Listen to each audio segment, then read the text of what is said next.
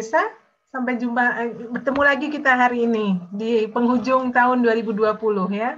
Eh, tidak terasa kita sudah melewati banyak hal di tahun 2020 ini eh, dan hari ini kita ingin mengingatkan kembali bagaimana sebetulnya SDG ITS ingin selalu berperan dalam pembangunan-pembangunan di Indonesia.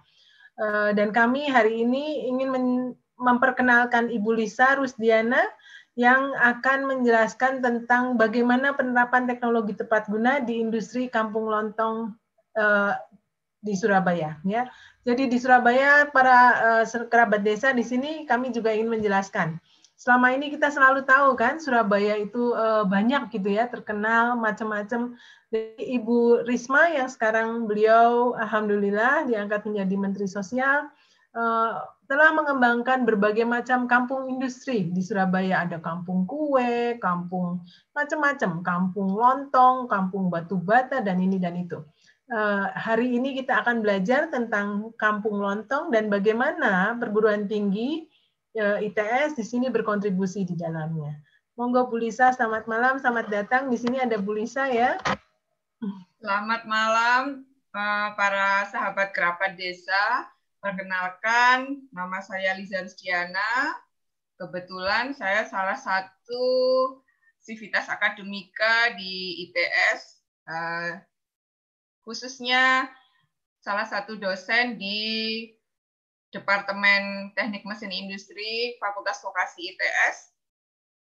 Di sini kebetulan kami, tim APMAS dari DTMI dan beberapa teman vokasi yang lain, itu mengangkat Eh, teknologi yang bisa digunakan untuk industri kecil di kampung lontong Surabaya. Uh, adapun mengapa kami mengangkat uh, kampung lontong kampung lontong sebagai tema atau sebagai topik akmas kami karena ada beberapa kendala yang dialami para teman-teman uh, industri kecil di Kampung Lontong, Surabaya. Uh, mungkin saya bisa minta tolong uh, untuk share untuk share materi. Ya, sudah Bu, monggo Bu.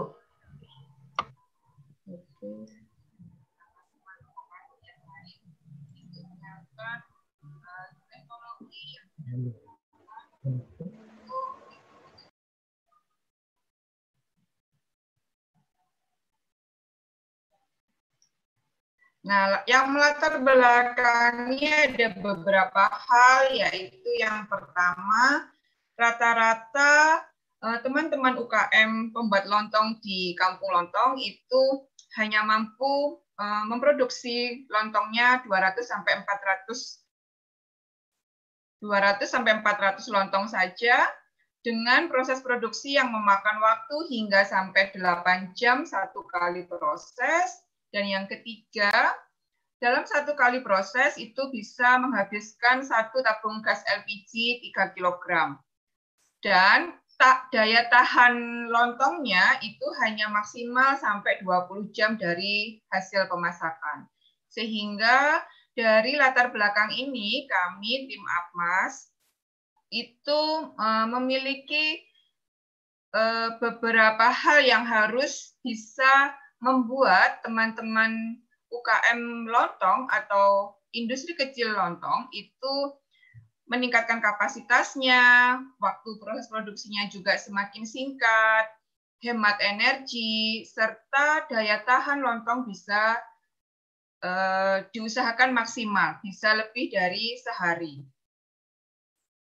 Adapun alat produksi yang digunakan adalah seperti ini. Jadi masih menggunakan dandang yang sangat sederhana. Uh, ini uh, kekurangannya satu tadi biaya proses produksinya banyak, terus kapasitasnya terbatas karena menggunakan dandang konvensional dan hasilnya pun masih kurang maksimal. Nah, ini bisa, ada bisa tolong di uh, full screen Bu, mohon maaf. Boleh. uh, ini saya oke, okay, bentar. Nah, ini alat produksi produksinya, Bu. Uh, ini teman-teman kerabat desa, jadi uh, hanya menggunakan dandang sederhana sekali untuk menghasilkan lontong 200 sampai 400 lontong setiap harinya. Nah, ini survei awal yang kami lakukan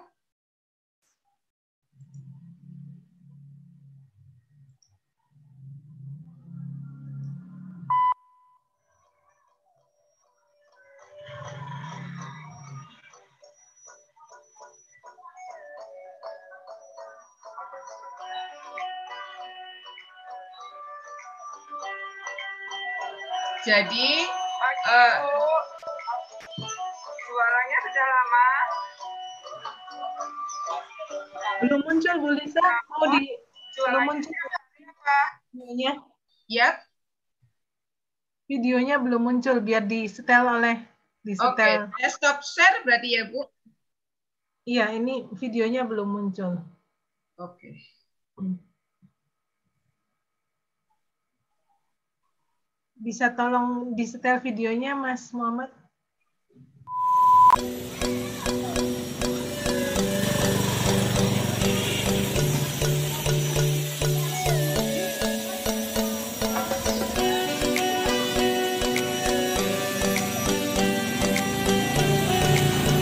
Pagi Ibu. Jualannya sudah lama? Sudah 20 tahun. Jualannya setiap hari apa hari tertentu saja?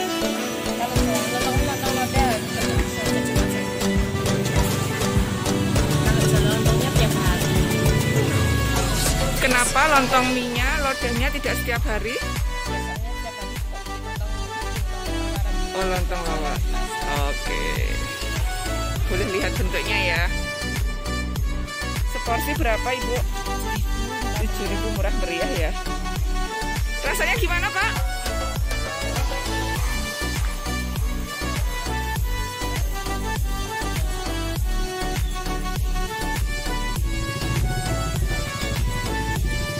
Bapak hampir setiap satu minggu? Ya, kalau ke sini aja. Lumayan, mengenyangkan. Terus murah meriah gitu ya Pak?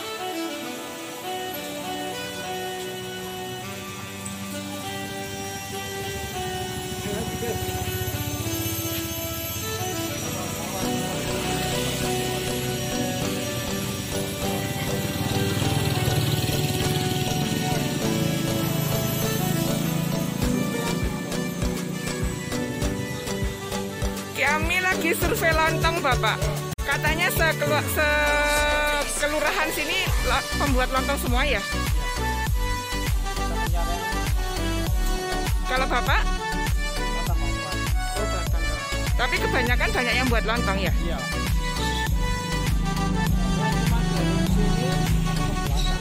Lontong.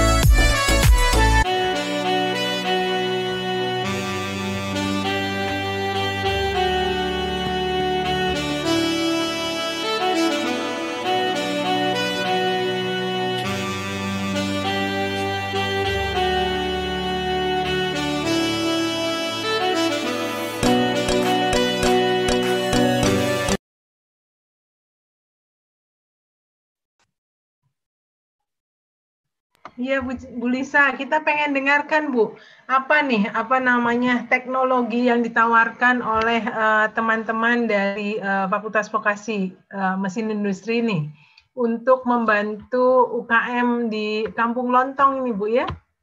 Monggo.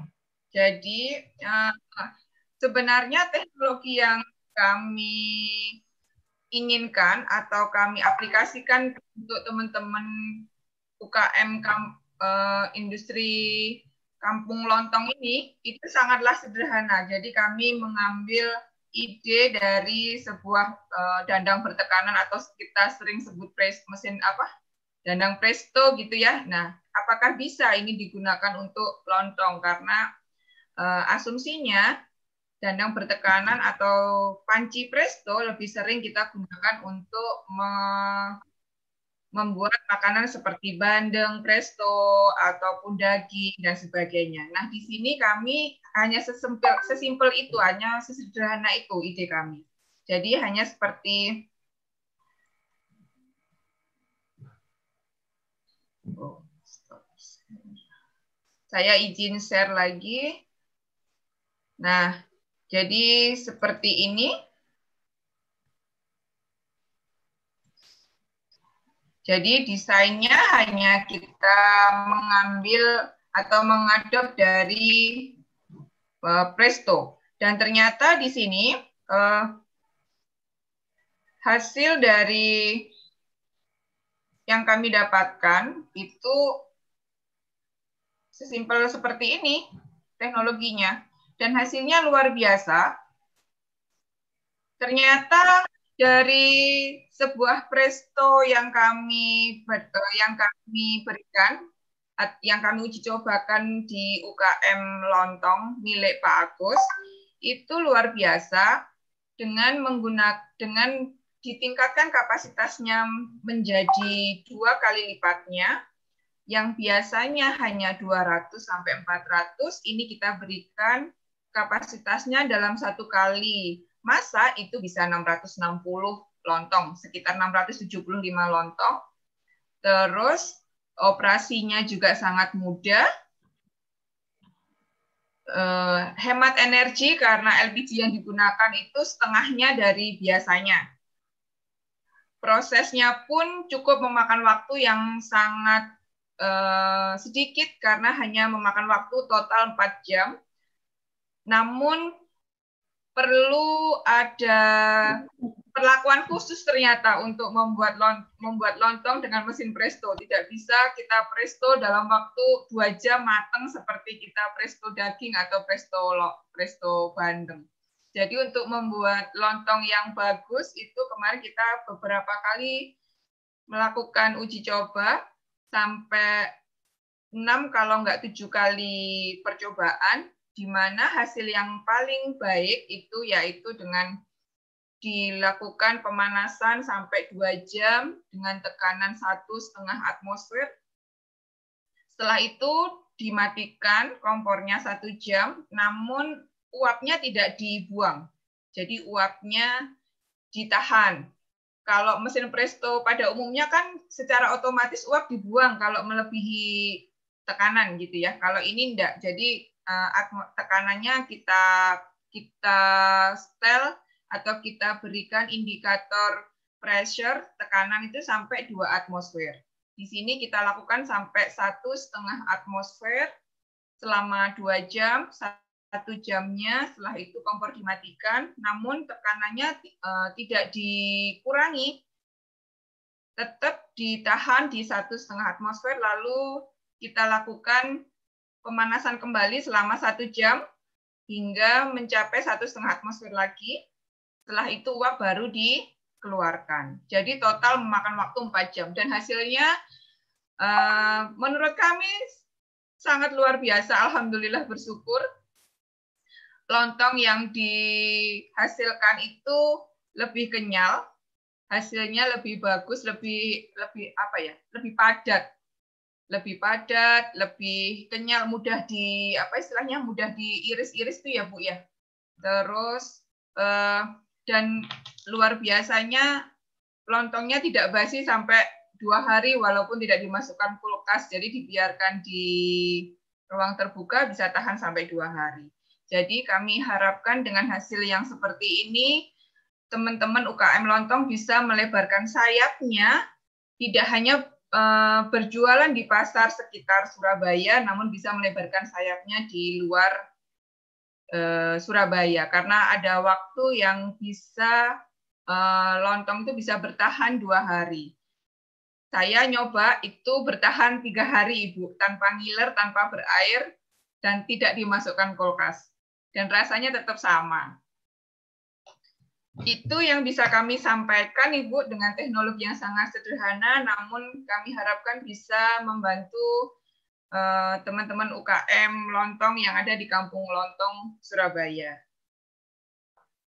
Dan ini, Bu, kami selain bukan hanya kami yang melakukan, namun kami melibatkan beberapa adik-adik mahasiswa supaya mereka juga bisa ikut andil dalam hal ini sehingga mereka belajar bisa belajar banyak bagaimana mengaplikasikan ilmunya di masyarakat luas, tidak hanya mengenal teori saja, jadi aplikasinya juga mereka dapat. Itu Bu Janti mungkin dari saya. Luar biasa, Bu. Sederhana sekali. Justru itu ya, luar biasa Bu Lisa, terima kasih. Kita sering kali berpikir, wah teknologi ini harus yang daki-daki gitu ya. Ternyata yang sederhana, tapi sederhana ini kan ada ilmunya. Nanti kita akan pada, saya sudah dapat tiga SMS ini Bu, ada tiga SMS menanyakan berbagai hal. Nanti saya saya bacakan pada saat sesi bincang-bincang ya. Uh, tapi kerabat desa, ternyata Ibu Lisa dan kawan-kawan dari APMAS ya, eh, tim pengabdian masyarakat eh, SDG Center ITS ini, eh, beliau juga mengajak tujuh orang mahasiswa ITS untuk melakukan KKN tematik. Jadi ITS memiliki program kuliah kerja nyata yang menerap mengajak mahasiswa untuk menerapkan ilmunya dari berbagai bidang. Mari kita dengarkan bagaimana pengalaman mahasiswa dan apa yang dilakukan di sana. Monggo video ya ini Bu. Iya. Ya.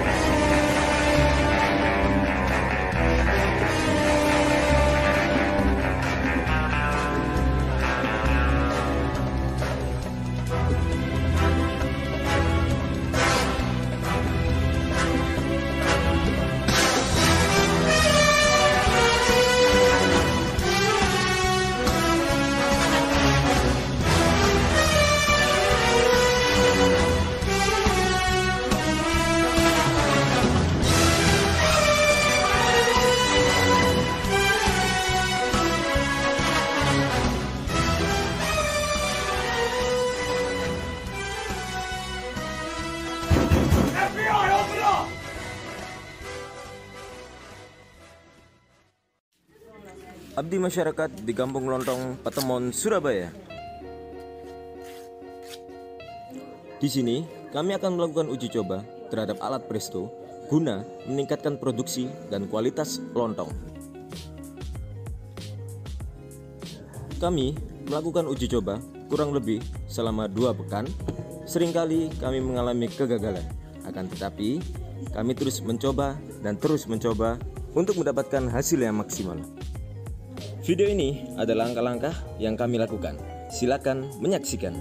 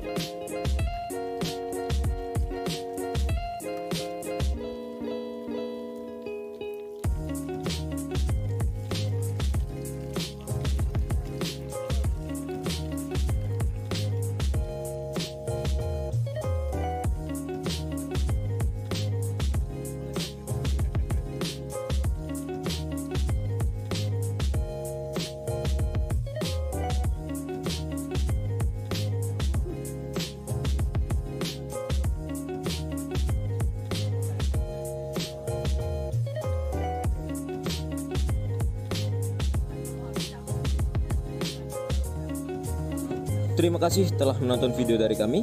Semoga bermanfaat. Semangat dan vivat!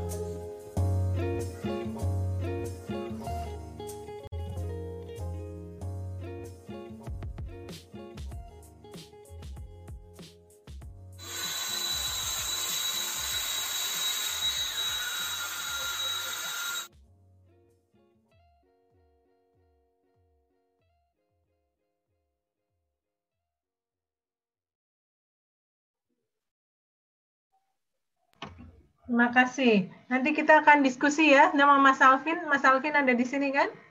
Ya.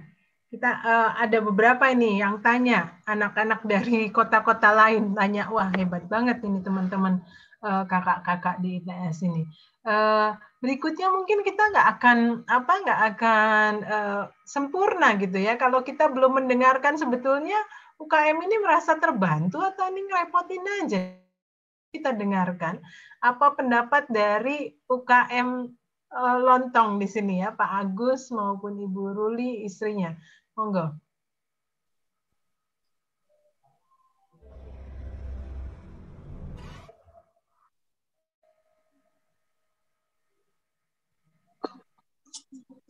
Assalamualaikum warahmatullahi wabarakatuh. Waalaikumsalam. Salam. Saya ucap kita akan uh, ya kita akan dengarkan anu lihat videonya dulu atau gimana Bu Bu Lisa? Uh, boleh Bu Ruli mengucapkan sepatah dua patah atau banyak Oh, patah kata juga boleh setelah setelah kita Ya Bu Ruli kita pengen dengar. ya. saya ucapkan banyak-banyak terima kasih kepada tim mahasiswa ITS khususnya Bu Lisa sebagai dosen ITS yang sudah meluangkan waktunya datang ke UMKM Kampung Lontong dan memberikan sebuah alat yang mempermudah proses perebusan lontong yang sangat efektif. Saya sangat berterima kasih karena alat itu sangat membantu bagi kami untuk mempercepat proses jalannya rebusan lontong. Terima kasih. Ada berapa banyak di sana Bu eh, UKM Lontong? Ya, Bu. Ada berapa banyak satu desa ini satu kampung? Masih untuk sementara ini yang dibe- yang diberikan bantuan masih satu. Eh, ada berapa pelakunya? Ada berapa orang di sana? Ada berapa pengusaha di sana? Nggak terhitung, Bu. Banyak. Sangat, sangat Banyak, banyak ya. sekali. Iya.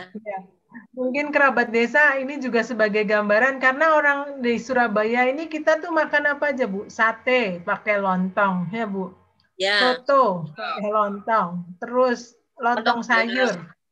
Lontong balap. Jadi Bu Risma ini benar-benar menyadari orang Surabaya senangnya makan lontong. Jadi daripada bingung-bingung lontongnya diefisienkan ya Bu, dibuat di satu kampung. Ya. Kita dengarkan videonya Bu Lisa. Boleh Ibu eh, video wawancara bersama Bapak Agus. Ya, kemudian kita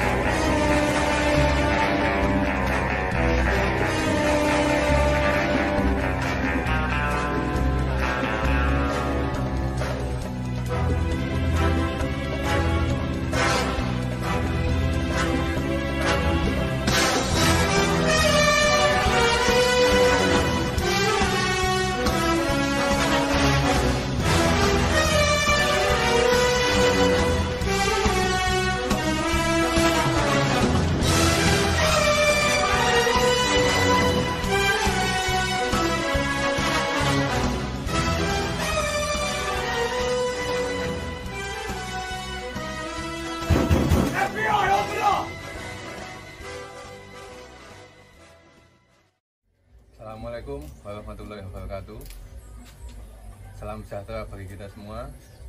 Selamat pagi teman-teman di Desa.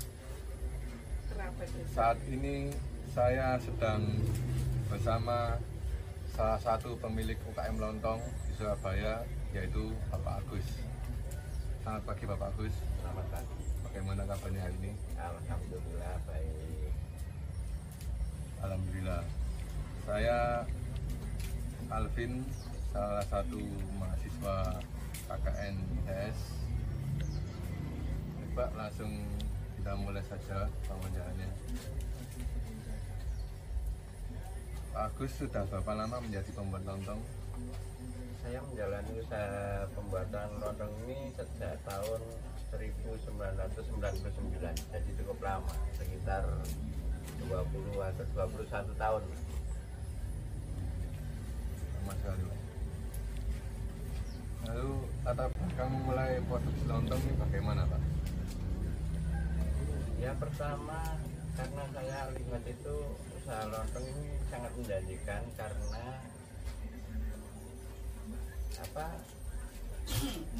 ciri khas makanan dari Surabaya ya utamanya ya dari Surabaya itu mayoritas itu pakai lontong seperti gado-gado, rujak, terus lontong mie, sate, bakso itu mayoritas pakai lontong jadi saya yakin usaha yang saya geluti selama ini bisa berjalan ya sehari-hari bisa proses lah Oke Pak. Lalu selanjutnya alat yang digunakan untuk membuat lontong apa Pak? yang pertama ya dandang terus bahan-bahan pokok ya daun pisang beras sama LPG itu ada. Lalu selanjutnya untuk waktu dan biaya yang dibutuhkan untuk satu kali produksi lontong berapa Pak? kalau waktu ini agak lama mas masalah pembuatan lontong. Kira-kira sampai 5 atau 6 jam sekali masak itu dan biaya tergantung sama produksinya mas kalau bikin banyak ya biayanya besar kalau gini sedikit ya tergantung apa pesanan dari orang-orang itu Pak.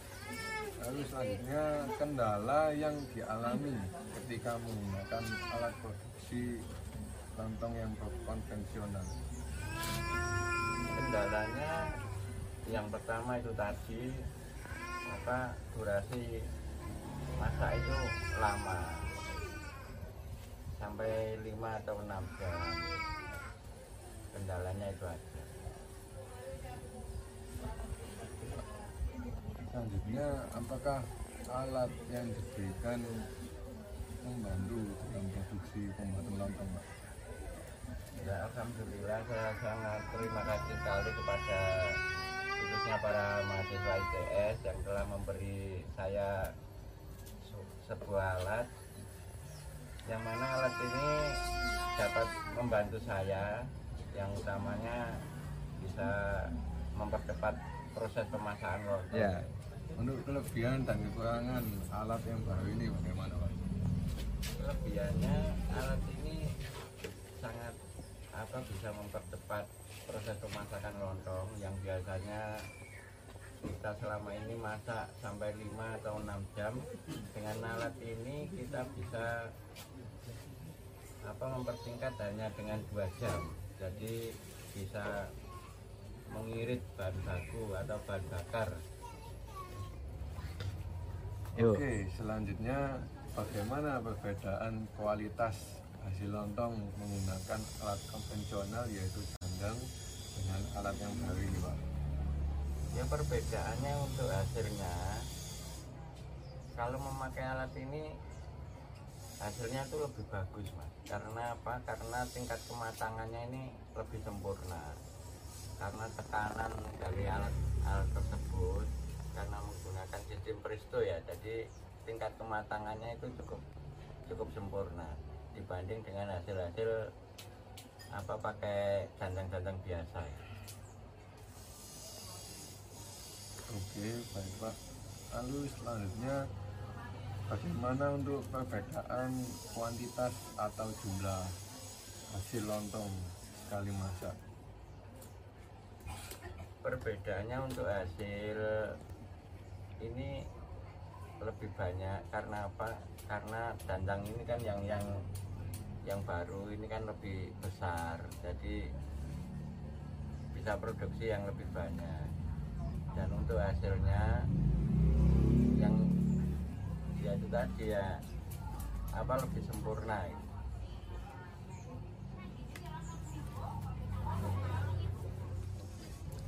Oke, Pak. Terima kasih atas waktu dan kesediaannya untuk kami wawancarai.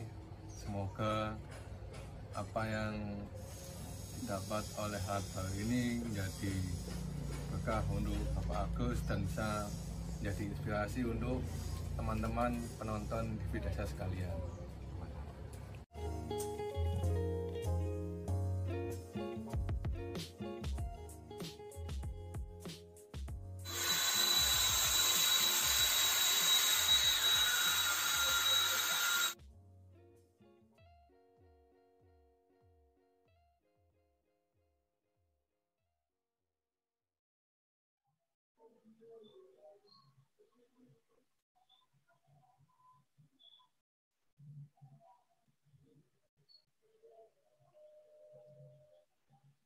Ya, makasih uh, Bu Ruli dan Pak Agus ya atas apa namanya sharingnya tadi. Ternyata uh, alhamdulillah lah kita bisa saling mengisi di sini.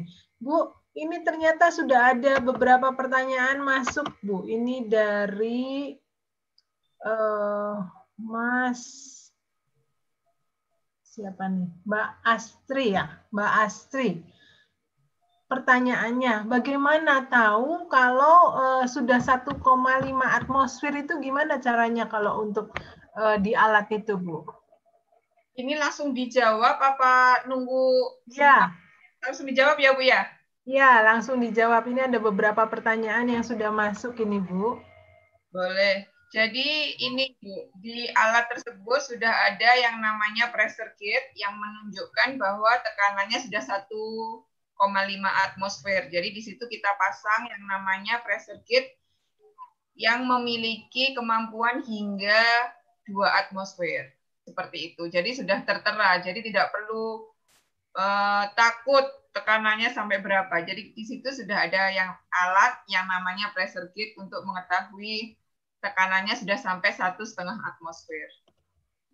Mungkin Jadi seperti tidak itu. ada ya. ya. Oke, okay. terima Mungkin, kasih Bu. Sama-sama. Ya, berikutnya Bu, ini dari Pak Umar di Makassar. Pak Umar bilang, ini ya di Makassar sering kali orang makan coto Makassar dengan buras. Nah, oh. buras itu kan ya, hampir sama seperti lontong, tapi pakai santan ya Bu ya bahannya. Hmm. Apakah ini juga bisa dipakai alatnya untuk bikin buras gitu? Karena teknologinya sangat sederhana, saya yakin uh, hanya perbedaan komposisi bahan, jadi bisa alat ini digunakan untuk membuat buras di sana gitu. Karena kan komposisinya hampir sama dan hanya menambahkan santan di dalamnya seperti itu ya, sehingga alat ini menurut hmm. saya sangat, menurut kami sangat kompatibel untuk membuat makanan yang basisnya membutuhkan uh, proses pemasakan yang cepat namun hasil maksimal. Oke. Nah, satu lagi Bu, uh, pertanyaannya, kenapa kok yang tadinya bikin uh, pakai lontong yang seperti pakai tradisional cuma tahan satu hari, kenapa kok sesudah pakai presto bisa tahan lebih lama? Ada apanya ya Bu? Kita tidak menambahkan komposisi apa-apa sebenarnya Ibu jadi ya komposisinya tetap sama seperti pakai dandang uh, konvensional, cuman mungkin mungkin loh ya, ini karena kami tidak meneliti sejauh sejauh mana uh, kok ini tiba-tiba produknya bisa tahan lama, itu menurut kami mungkin satu uh, karena proses pemasakannya yang lama.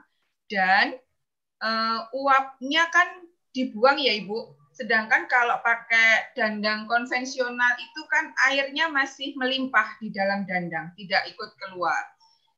Eh, sehingga air itu banyak terserap pada uh, ini pada lontongnya. Uh, ya, bahan baku lontongnya yaitu beras. Kalau pakai presto itu kan uapnya terbuang, kita lebih cenderung menggunakan tekanan untuk memasaknya sehingga hasilnya bisa menjadi lebih padat, lebih tahan lama. Kemungkinan seperti itu karena komposisi air yang ada di dalam lontong itu jadi lebih sedikit daripada pakai dandang konvensional. Mungkin Oke. seperti itu. Terima kasih. Ya. ya. Bu, uh, bisa tahu nggak Bu berapa harganya uh, apa untuk memasak seperti itu bikin dengan kapasitas 800 ya Bu, 600 sampai berapa tadi 750 lontong itu 700. berapa biaya? Iya. Ini biayanya mungkin yang paham Bu Ruli ini. Mana ya? Iya. Uh, karena satu uh, mungkin Mas Alvin bisa ah, ini Bu Ruli udah mungkin Bu Ruli bisa menjelaskan satu lontong itu uh, daunnya butuh kalau bukan untuk, bukan Bu mesinnya Bu mesinnya alatnya alatnya. Alatnya itu kita buat dengan kapasitas seperti itu kemarin habis 17 setengah juta karena kita pakai stainless steel, stainless steel seperti itu. Mm -hmm. Uh, tapi itu tahan lama kan Bu ya, bisa berkali-kali sampai bertahun-tahun ya Bu, bisa bisa ya, termanfaatkan. Ya, uh, karena kita uh, dengan bahan stainless steel yang uh, tebalnya itu 3 mili, jadi cukup tebal. Proses pengerolanya juga lumayan agak susah karena sangat tebal. Dan dia full stainless sehingga uh, diharapkan alat ini tidak hanya bertahan dalam waktu setahun, dua tahun, mungkin bisa sampai lima tahun ke atas.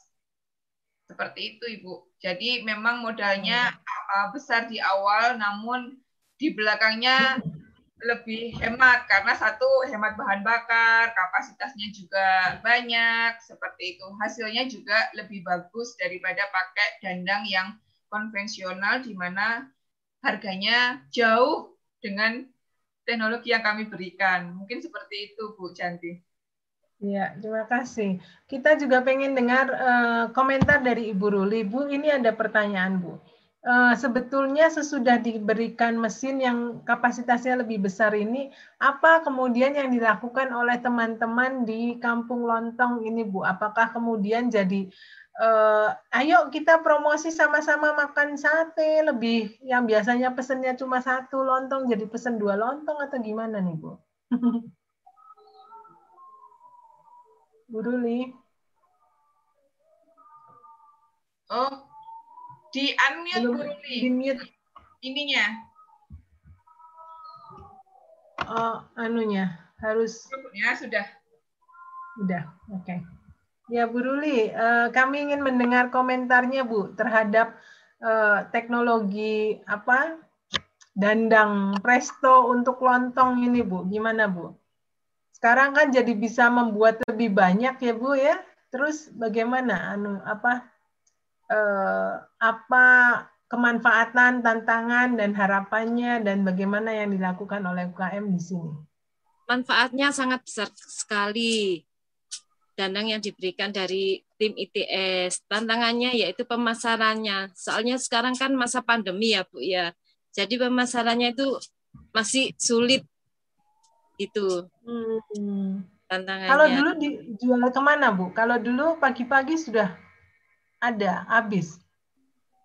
Jualannya itu Sebelum habis habis isak gini berangkat jualan biasanya gitu. Terus jam satu hmm. pulang. Jualannya di pasar jam Mangga malam. Iya, jam satu malam. Oh, pasar Biasa, malam anu pasar. Iya, apa? biasanya kan banyak-banyak banyak pelanggan dari catering, dari kantin-kantin sekolah, universitas gitu, Bu. Sedangkan sekarang kantin-kantin sekolah kan banyak libur semua terus kantin apa catering kan yang punya aja sekarang juga tidak boleh yang berlebihan gitu Bu. Jadi susahnya di kita itu pemasarannya. Hmm, sayang ya Bu. Anu, Iya. kalau gitu kita bikin program nanti rame-rame makan lontong ya Bu. Yuk Iya. makan lontong gitu ya. Iya. Ayo makan lontong paketan sambil me- apa, menerima pesanan Bu Ruli dari Iya. teman-teman. Eh, Mungkin ada ada juga apa namanya pesan-pesan lainnya Bu eh, untuk ITS bagaimana eh, kemarin mahasiswa berkunjung kemudian melakukan percobaan kira-kira membantu atau ngeripu iya ya apa gimana nih Bu? Ya, mudah-mudahan nggak membantunya nggak berhenti sampai di sini. Mudah-mudahan bisa membantu yang lain. Soalnya ini ini ini alat sangat bermanfaat sekali buat UMKM Kampung Lontong. Gitu. Seandainya ya Bu, seandainya selama ini pakai eh, dandang berapa tahun sekali ganti Bu? Alhamdulillah saya jualan lontong 20 ta 20 tahun ya Bu ya. Masih masih belum ganti sama sekali. Oh, kuat ya. Mm-mm. Baru kali ini yang diberikan sama Ibu Lisa beserta timnya. dari ITS ya dari RPM dari ITS. Iya. Oh, oke ya ya ya. Berapa harga harga eh, dandang yang biasa Bu? Kalau harga dandang yang biasa bisa mencapai satu sampai setengah satu setengah. Harganya itu melihat besar kecilnya dandangnya, Bu. Hmm, tapi energinya lebih mahal ya Bu. Jadi sekarang Iya. lebih hemat. Kalau Hmm. sekarang lebih hemat. Biasanya biasanya satu kali pakai itu satu tabung, sekarang separuhnya. Lumayan Bu. Ya, Menjadi alhamdulillah. industrinya menjadi lebih lebih Ya, hemat ya. Jadi bisa ya. hemat. Hmm. Mudah-mudahan habis pandemi ini bisa lancar kembali seperti Amin. dulu. Amin. Amin. Iya. heeh.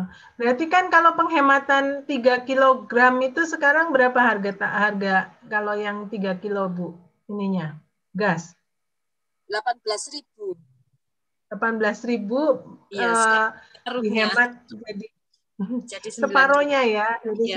9.000 kali ya. Alhamdulillah ya. Paling tidak berarti tidak hanya eh, kapasitasnya bertambah tapi juga menjadi lebih eh, hemat energi ya Bu. Iya. Airnya buat apa Bu? Airnya, air panasnya kira-kira nanti buat apa Bu? Air panasnya airnya selama dibuang. Oh dibuang, oke. Iya. Itu mungkin buat anak-anak berikutnya ya Bu. Apa? Soal- Bisa buat Soalnya topik berikutnya, Ibu. Makanya itu dia. Topik berikutnya nanti Bu air panasnya dijadikan apa gitu, sesuatu Iya. untuk anak-anak ya Bu. Kita tanya habis ini anak-anak apa ide-idenya. Mereka pinter-pinter ini Bu. Iya. Ada masukan lain mungkin Bu, Bu Ruli? Nggak ada sudah terima kasih. Terima kasih. Semoga lancar Bu usahanya, semoga sukses. Kita sekarang Iya.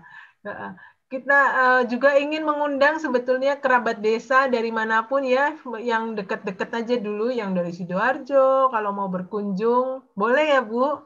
Lihat ya, Ya, Bu Ruli ya, di ya. Kampung Lontong ini kita bisa belajar tentang teknologi eh, tepat guna, bagaimana menjadi lebih hemat, dan juga bagaimana eh, sebetulnya kerjasama antar UKM untuk membuat satu kampung ini jadi jualan lontong. Dulu kan satu kampung nggak jualan lontong semua ya, Bu? Kalau dulu di sekitar sini itu terkenalnya itu Bu, kampung tempe. Tempe di sini Terus dulu. kok bisa jadi lontong, Bu? Karena yang bikin tempe sekarang kan sudah nggak ada semua Bu gitu. Terus harga harga delai juga semakin mahal. Jadi orang-orang milih yang lebih murah bahan bakunya. Kalau tempe sekarang Hmm. banyak yang kulak gitu. Jadi sekarang semua yang bakul Oh. beralih ke lontong semua. Oh gitu. Wah hebat tapi kreatif ya Bu. Tetap harus berusaha, harus Iya. berdiri mandiri jadi eh, usaha usaha lontong sekarang luar biasa. Jadi bisa juga bikin tempe ya Bu. Bikin tempe bisa. Hmm, oke, Iya iya iya. Oke, terima kasih Bu eh, Bu Ruli, semoga lancar semua usahanya. Amin. Selamat malam. Ya, kita sekarang akan mendengarkan pengalaman dari mahasiswa Mas Alvin. Iya, Bu. Bagaimana nih Mas Alvin dengan teman-teman? Apa yang mendorong ikut KKN tematik ITS terutama penerapan teknologi tepat guna? Mas Alvin ini dari departemen mana? Saya sama dengan Bu Lisa itu Departemen Teknik Mesin Industri. Oke, terus kenapa kok ikut-ikut Bu Lisa? Karena ada banyak yang lain. Terus apa pengalamannya? Senang belusuan ke kampung-kampung? Ya, senang Bu karena pengalaman yang baru buat saya juga. Apa? Apa cerita dong? Bagaimana eh, menjadi mahasiswa eh, departemen apa mesin industri ini apa sih yang dipelajari di luar sana bisa ikut belajar Mas Alvin?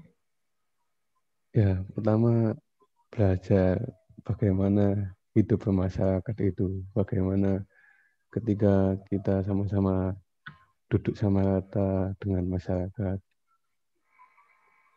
Ya, suatu pengalaman yang berharga gitu, menurut saya sebagai bekal nanti di dunia setelah lulus dari kampus. Jadi apa yang dipelajari dan apa niatnya nanti kalau lulus, Mas? Yang dipelajari yaitu eh, bagaimana kita hidup berdampingan langsung secara nyata dengan masyarakat, bagaimana eh, permasalahan-permasalahan yang ada di masyarakat itu kita belajar langsung jadi sangat berbeda dengan yang saya pelajari di bangku kuliah. Lalu yang diharapkan ya supaya kita tetap bisa melanjutkan yang telah kita dapat di sini kepada adik-adik kita selanjutnya generasi berikutnya dan juga tetap terus gitu untuk mengabdi kepada masyarakat. Wah, ini Mas Alvin ngomongnya udah kayak menteri nih. Mas, apa namanya eh, sebetulnya yang dilakukan apa aja pertama itu ngukur apa kemudian bagaimana cara variabelnya itu menentukan apa yang dilakukan Nah, pertama kita menentukan dulu untuk uh, kebutuhan dalam satu dandang yang besar itu butuh berapa untuk mengisi sampai penuh.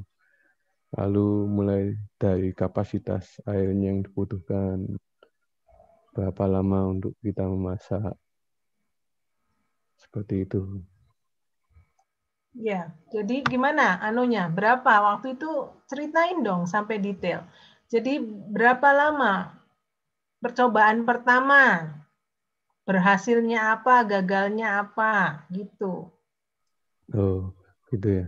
Kalau percobaan pertama itu eh, kita mencoba kurang lebih 220 biji lontong.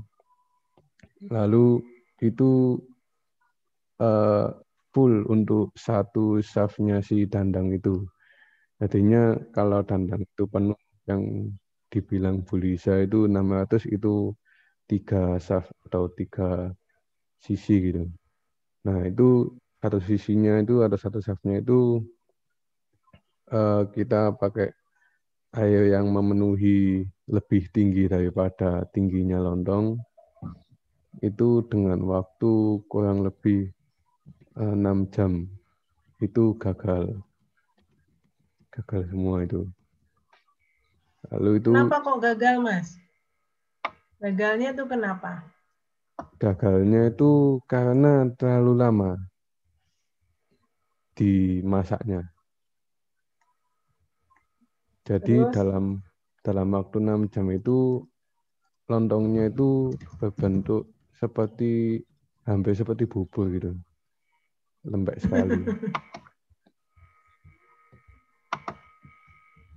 Oke, terus nah, apa yang kemudian dilakukan? Yang kemudian dilakukan, kita melakukan evaluasi. Kira-kira mana yang kita menyebabkan kesalahan itu. Kita analisa satu persatu mulai dari jumlah lontong yang dimasak, dari airnya bagaimana, kapasitas volume airnya bagaimana, lalu uh, jumlah eh, lalu waktu untuk memasak itu sebanyak apa yang dibutuhkan. Lalu saya itu ketemu bahwa waktu yang dimasak itu berpengaruh dan juga jumlahnya lontong yang dimasak pada saat yang sama itu juga berpengaruh. Gitu. Hmm. Nah, kan ada tujuh mahasiswa tuh di sana. Bagaimana tuh bagi bagi tugasnya tujuh mahasiswa? Masing-masing ngapain aja?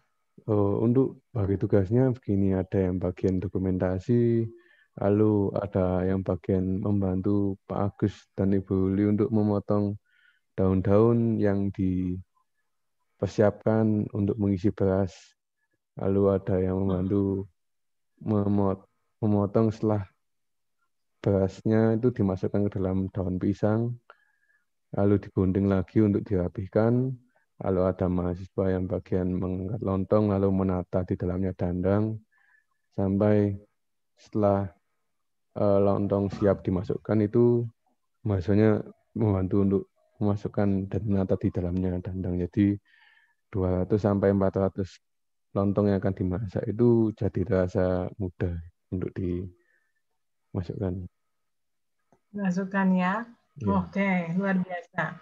Nah, eh, kira-kira minat nggak di pengusaha bikin perusahaan apa dandang untuk UKM ini, Mas? Nanti kalau sudah lulus, jadi nggak jadi karyawan lagi nih, mau jadi pengusaha aja, bikin eh, mesin-mesin uh, industri kecil TTG. Ya, berminat, Bu. berminat ya. Kita tanya sekarang Ibu Ruli. Bu Ruli, Bu Ruli, saya tuh ngitung-ngitung Bu Ruli, saya ngitung-ngitung kalau 9.000 sehari penghematannya, kali satu bulan 30 hari hitunglah sekitar 300 ribu ya Bu. Ternyata iya. kalau 300 ribu sehari kali eh, itu berarti 300 oh ya 300 ribu sebulan ya Bu ya. Ternyata butuhnya sampai 52. Kalau 52 17 juta itu sampai 52 bulan. 52 bulan berarti 6 tahun baru lunas ya Bu. Nah, pertanyaannya Bu, tapi kan jualannya juga tambah banyak kan Bu keuntungannya. Mungkin nggak sih Bu, apa seandainya ada pengusaha yang menawarkan kredit gitu Bu ya, kemudian bisa lebih hemat sambil diajarin, sambil juga bikin eh, apa, bikin lontongnya. Kira-kira memungkinkan nggak sih sebetulnya UKM ini mengembang apa beli sendiri gitu loh Bu. Nggak tergantung. Karena ITS kan nggak mungkin nyumbang sekampung gitu ya Bu. Yeah, yeah. uangnya ITS nggak ada. Nah itu gimana Bu? E, caranya biar UKM lain juga bisa ikut maju Bu. Apa usulannya Bu? Usaha lontong itu sebetulnya sangat menjanjikan. Kalau harga segitu bagi UKM yang yang penjualannya banyak mungkin bisa untuk beli dandang tersebut. Hmm. Oh gitu, oke. Okay. Iya. Yeah. Artinya kita tinggal yang dibantu justru pemasarannya ya Bu. Berani yeah. beli asal ada jaminan pemasarannya dibantu ya Bu. Bikin yeah. program, bikin program makan lontong gitu ya Bu. Iya. Yeah. oke, gitu ya. Bu, uh, apa namanya? Ini Bu, ada pertanyaan di Ibu Agnes Tuti. Uh, waktu menggunakan dendang kemasan tinggi ini takut nggak Bu? Dendang presto ini. Takut meleduk nggak? Enggak. Kalau takut meleduk sih enggak. Enggak. Ya? Enggak ya, enggak ya, ya. karena karena ya. mungkin apa didampingi oleh Ibu Lisa atau bagaimana nih Ibu Lisa juga mungkin bisa menjawab Bu. apa ada resikonya dan bagaimana masyarakat bisa mengatasinya, Bu? Untuk bisa memudahkan uh, teknologi itu bisa diterap, diterapkan dengan mudah. Ini ada pertanyaan dari Ibu Agnes Tuti.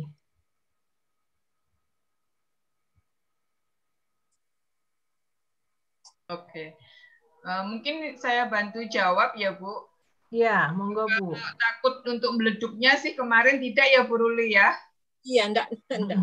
Uh, karena satu sudah ada pengamannya, uh, ada pressure gate yang tadi kita sebutkan bahwa tekanannya sampai satu setengah atmosfer gitu, sehingga tidak takut meleduk. Cuman mungkin yang awal-awal uh, yang ditakutkan uh, apa ibu-ibu UKM ini pada saat kita percobaan pertama buka katup pembuangan uap itu suaranya kayak luar biasa. Nah, itu awal-awalnya seperti ini. Gimana lu suaranya, Bu?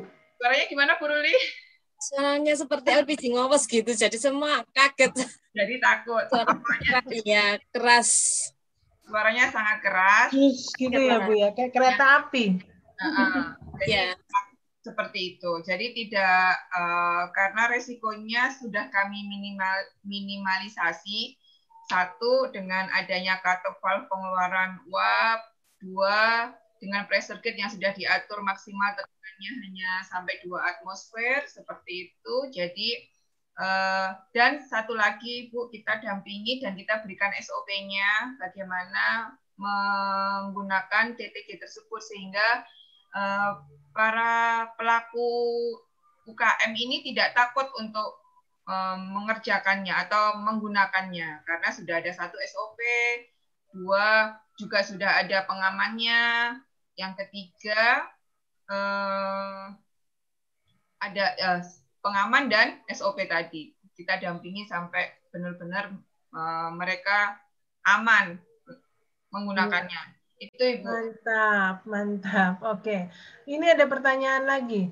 Kalau menurut Bu Ruli atau Mas Vin atau Bu Lisa, rasanya, ini Bu Agnes juga tanya, pakai paket Presto ini rasanya lontongnya lebih enak atau lebih apa? Apa lebih gimana gitu?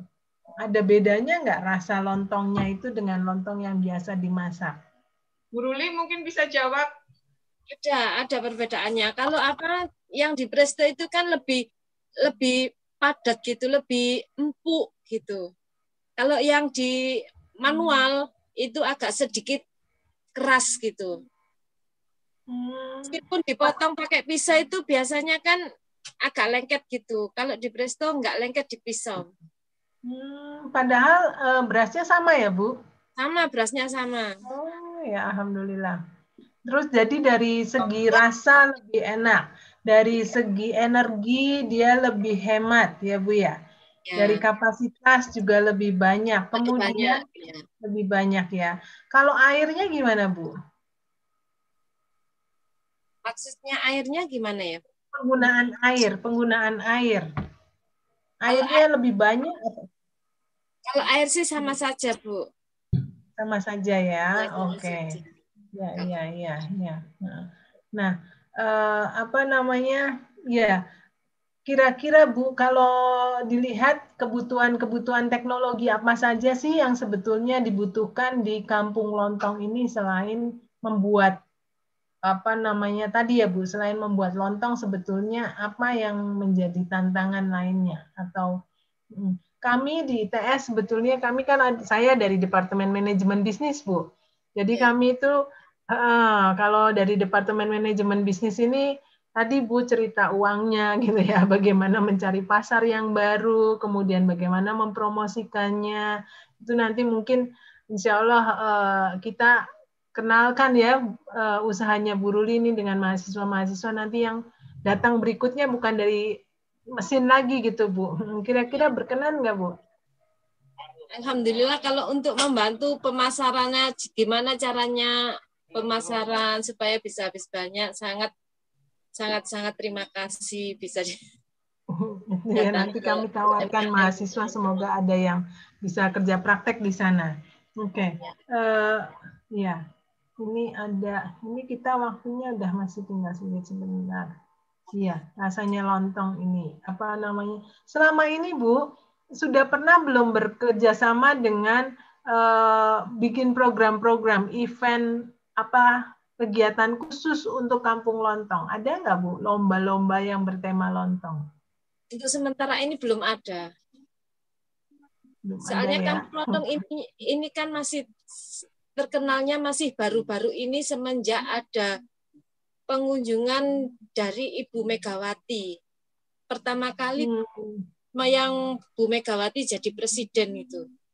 Ada hmm. kunjungan dari Bu Mega itu baru waktu itu. Hmm. Iya.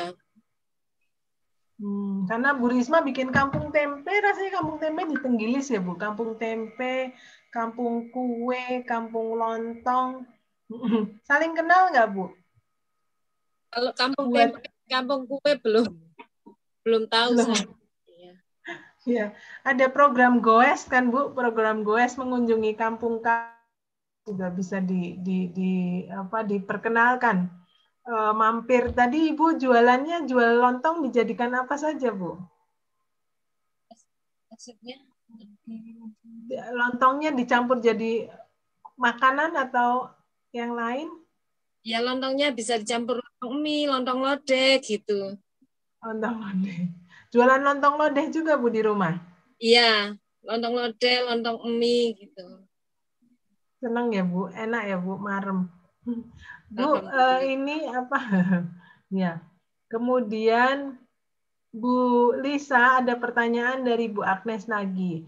Apa bisa harga dandang peso ini bisa dibuat lebih murah? Bagaimana caranya sehingga Eh, semakin banyak masyarakat yang menjang, bisa menjangkau untuk teknologi tepat guna, Bu?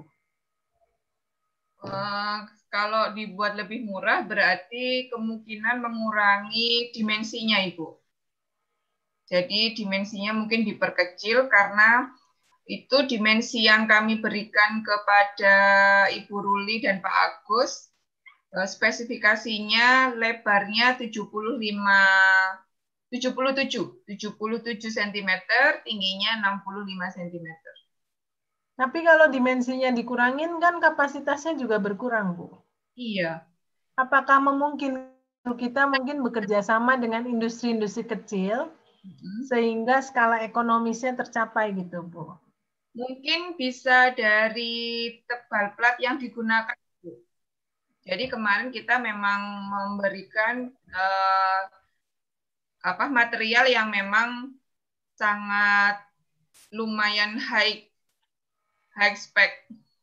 Jadi uh, uh, baja pakai stainless steel pun kita pakai yang uh, food grade-nya itu kualitas A karena kan food grade itu ada yang bisa dibawa A, ada yang kualitas B itu ada. Tapi yang kami berikan kemarin semuanya adalah memang yang benar-benar uh, kualitas yang nomor Gitu. dan tebalnya pun lumayan tebal. Jadi kalau misalkan itu mau dikurangi harganya, mungkin kita bisa dengan dimensi yang sama, tapi spesifikasi material yang digunakan jadi lebih dikurangi.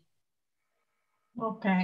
ya. saya ingin Ibu Agnes nggak ada di sini ya. Saya ingin mengundang Bu Agnes sebetulnya untuk diskusi, untuk memberikan tanggapan terhadap uh, akhir tahun ini, karena akhir tahun ini uh, apa bagaimana SDG Center ini bisa berkontribusi. Sebentar saya ingin mengundang Ibu Agnes dulu. Sambil mungkin Ibu Lisa sambil uh, apa? Sebentar sambil uh, diskusi Ibu Lisa bisa cerita apa yang dilakukan di departemen uh, departemen bisnis industri Bu. Uh, jadi kami dari Departemen Teknik Mesin Industri itu sebenarnya banyak sekali kegiatan yang dilakukan di luar, istilahnya bekerja sama dengan mitra UKM yang ada di sekitaran eh, ITS, bahkan di luar kota. Salah satu contohnya kapan hari itu kita dapat kerjasama dengan Bogasari yaitu mengenai pengering untuk mie, untuk UKM mie, seperti itu. Banyak sekali yang dilakukan oleh teman-teman di teman-teman Sivitas Akademika di DTMI dan di mana uh, pengerjaan teknologi tepat guna yang kami berikan pun selalu uh, menggandeng atau mengajak mahasiswa supaya mahasiswa itu benar-benar paham dengan keilmuannya dan bisa diterapkan di uh, masyarakat sekitar kita. Jadi tidak perlu teknologi yang tadi katanya Bu Jantin daki-daki, tapi dengan teknologi yang sangat sederhana, namun bisa membantu teman-teman UKM untuk meningkatkan kualitas eh, kualitas produknya, bisa eh, salah satunya menghemat bahan bakar. Jadi dengan teknologi yang sangat sederhana menurut kami. Itu Eh, banyak hal yang bisa kita lakukan. Itu salah satunya. Terus kapan hari juga ada, salah satu tim eh, pengabdian masyarakat dari DTMI juga melakukan eh, bermitra dengan UKM di Nusa Tenggara kalau tidak salah di Lombok yaitu dengan membuat teknologi tepat guna untuk minyak kemiri kalau tidak salah seperti itu. Ada ada banyak Ibu yang sudah dilakukan oleh teman-teman untuk membantu eh, UKM UKM kecil yang ada di sekitaran atau di di luar di luar jangkauannya ITS bahkan mungkin ya di luar pulau. Iya, jadi kami juga ingin menyampaikan, saya kebetulan uh, Wakil Ketua uh, Pusat Kajian Pembangunan Berkelanjutan, kami juga ingin mengundang sebetulnya teman-teman sekalian di sini uh, dari BUMDes khususnya dan juga dari uh, pusat apa pusat teknologi desa ya bahwa ITS sangat membuka kesempatan kepada teman-teman sekalian yang ingin bekerja sama uh, menduplikasikan teknologinya sehingga bisa dimanfaatkan oleh masyarakat lebih banyak lagi gitu. Nah, uh, apa karena kita memang ingin sekali bagaimana UKM-UKM kita bisa lebih maju, lebih produktif, lebih juga pembangunannya lebih pesat gitu ya. Nah kebetulan di sini ada Ibu Agnes Tuti. Ibu Agnes Tuti sudah bergabung? Ya. Ya Bu Yanti. Uh, ya oke. Okay. Ya, Bu Agnes Tuti kebetulan uh, videonya sedang anu ya sedang uh, berdalangan. Gak apa-apa. Bu, uh, kami ingin memperoleh tanggapan Bu uh, bagaimana uh, apa arahan mungkin juga tanggapan bagaimana kerjasama uh, masyarakat terutama untuk teknologi tepat guna dan juga uh, peran SDG di tahun 2020 dan tahun 2021 ke depan Bu. Iya, baik Bu Yanti ini videonya sudah on. Selamat malam Bu Lisa. Terima kasih sudah sharing untuk teknologi tepat guna ya untuk membantu masyarakat untuk eh, apa memperkenalkan teknologi yang lebih baik ya yang tadi katanya eh, menghasilkan lontongnya ternyata lebih enak kalau dipotong nggak lengket itu luar biasa loh kan berarti kualitasnya lebih bagus karena kalau eh, saya beli sate misalnya ya lontongnya nggak enak itu jengkel ya jadi eh, ternyata makan sate itu justru anu apa lontong tuh punya peran besar gitu. Nah, Bu Lisa ini sudah menghasilkan teknologi yang bisa eh, apa itu meningkatkan kualitas produk ya. Meningkatkan kualitas dari lontong tadi berarti meningkatkan kualitas produk. Saya kira ini sangat membantu sekali masyarakat untuk akhirnya bisa menghasilkan produk-produk yang lebih berkualitas. Tadi saya juga tanya, kalau produknya lebih berkualitas mestinya lebih laris dong gitu ya. Kan berarti banyak orang yang lebih suka. Nah, mungkin untuk pemasaran ini ini sebelum saya ngomongin soal ke depan ya Bu Yanti ya. Tapi saya membayangkan tadi kalau pemasaran barangkali perlu ada dipertemukan kan yang yang punya gandengan lontong ini apa? Misalnya sate tadi. Eh, gulai juga ada gandengan lontong. Kemudian tadi apa mie ya, apa lontong mie itu pasti dia. Nah, kalau misalnya itu bisa disambungkan ke sana, maka itu menjadi lebih pasti kan ya bahwa e, lontongnya itu pasti laku karena kan sudah sudah e, ada yang pesan gitu. Nah, jadi tidak tidak di artinya uh, tidak jualan lontong sendiri, jualan sate sendiri misalnya seperti itu tetapi dijual bareng.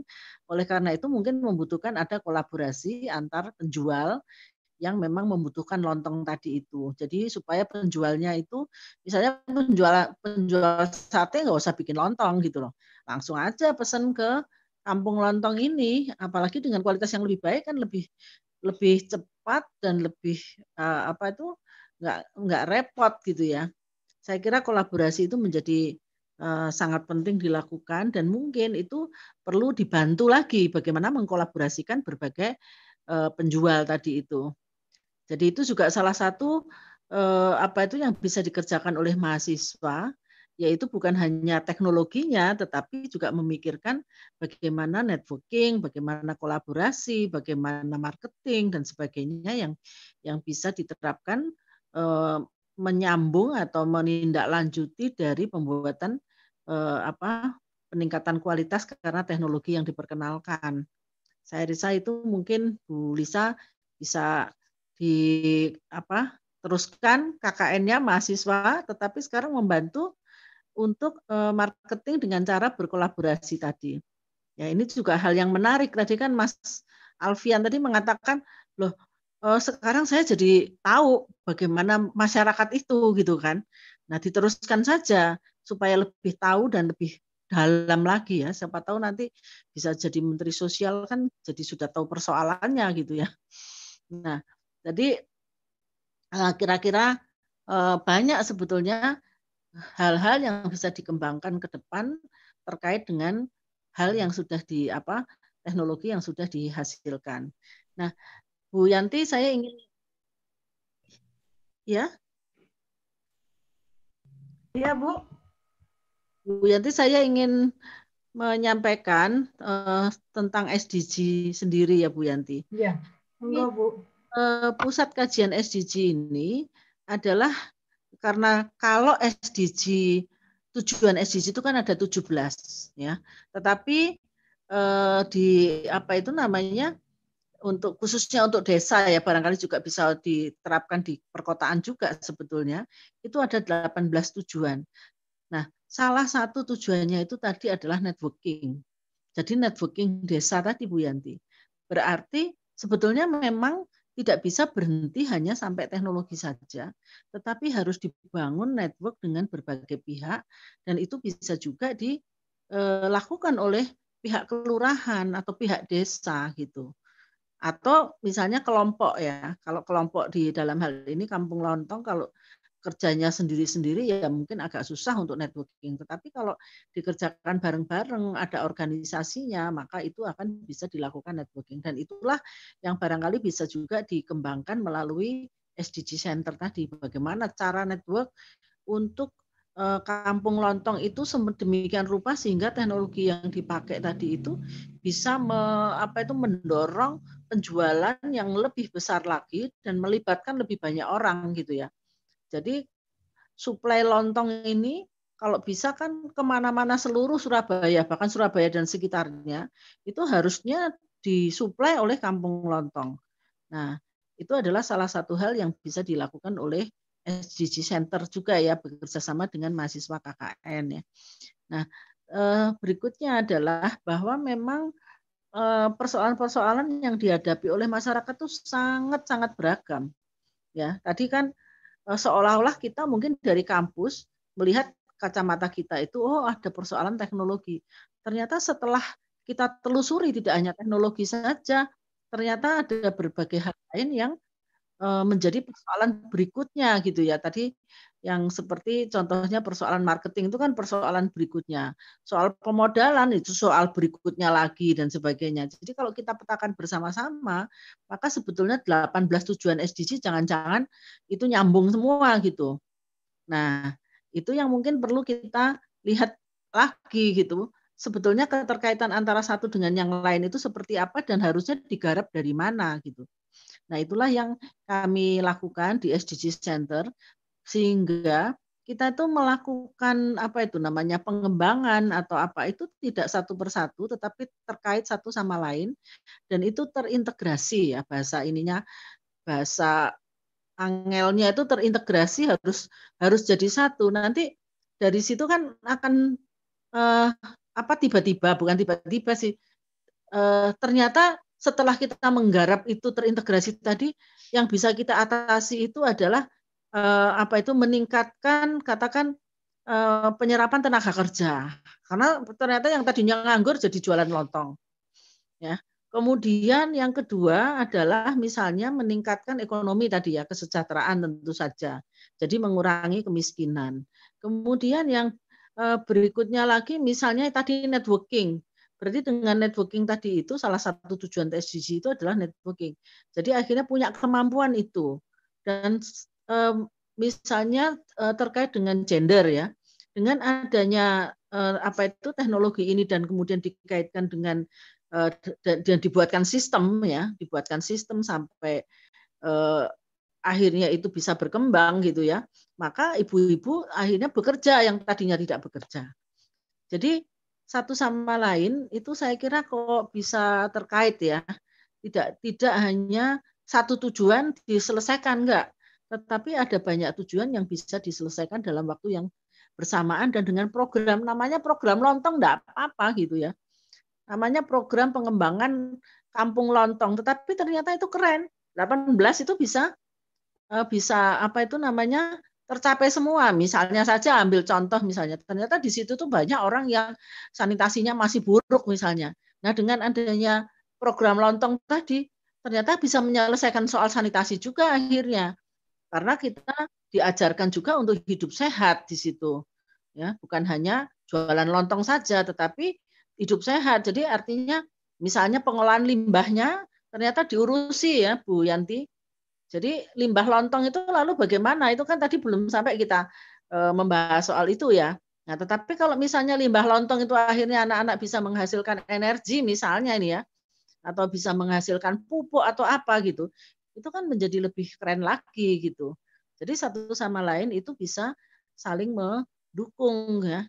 Nah, ini yang kita butuhkan Bu Yanti, mungkin bisa diajak e, teman-teman yang lain untuk mengeroyok kampung lontong ini sehingga kampung lontong ini kalau misalnya dijadikan apa ya eh, kampung wisata lontong gitu ya, itu keren karena ternyata bisa melihat bagaimana cara mengelola limbah misalnya ya limbah padat maupun limbah cair. Kemudian ternyata panas tadi itu masih bisa dimanfaatkan, misalnya seperti itu. Kemudian eh, asri kampungnya, ya walaupun jualannya lontong tapi asri sangat enak untuk dikunjungi. Dan mungkin karena memang menghasilkan lontong lalu ada ibu-ibu yang lain yang bikin lodeh tadi kan. Jadi akhirnya orang bisa nongkrong di situ makan lontong lodeh. Misalnya gitu ya Bu Yanti. Dan itu ini jadi pusat wisata juga gitu. Judulnya lontong.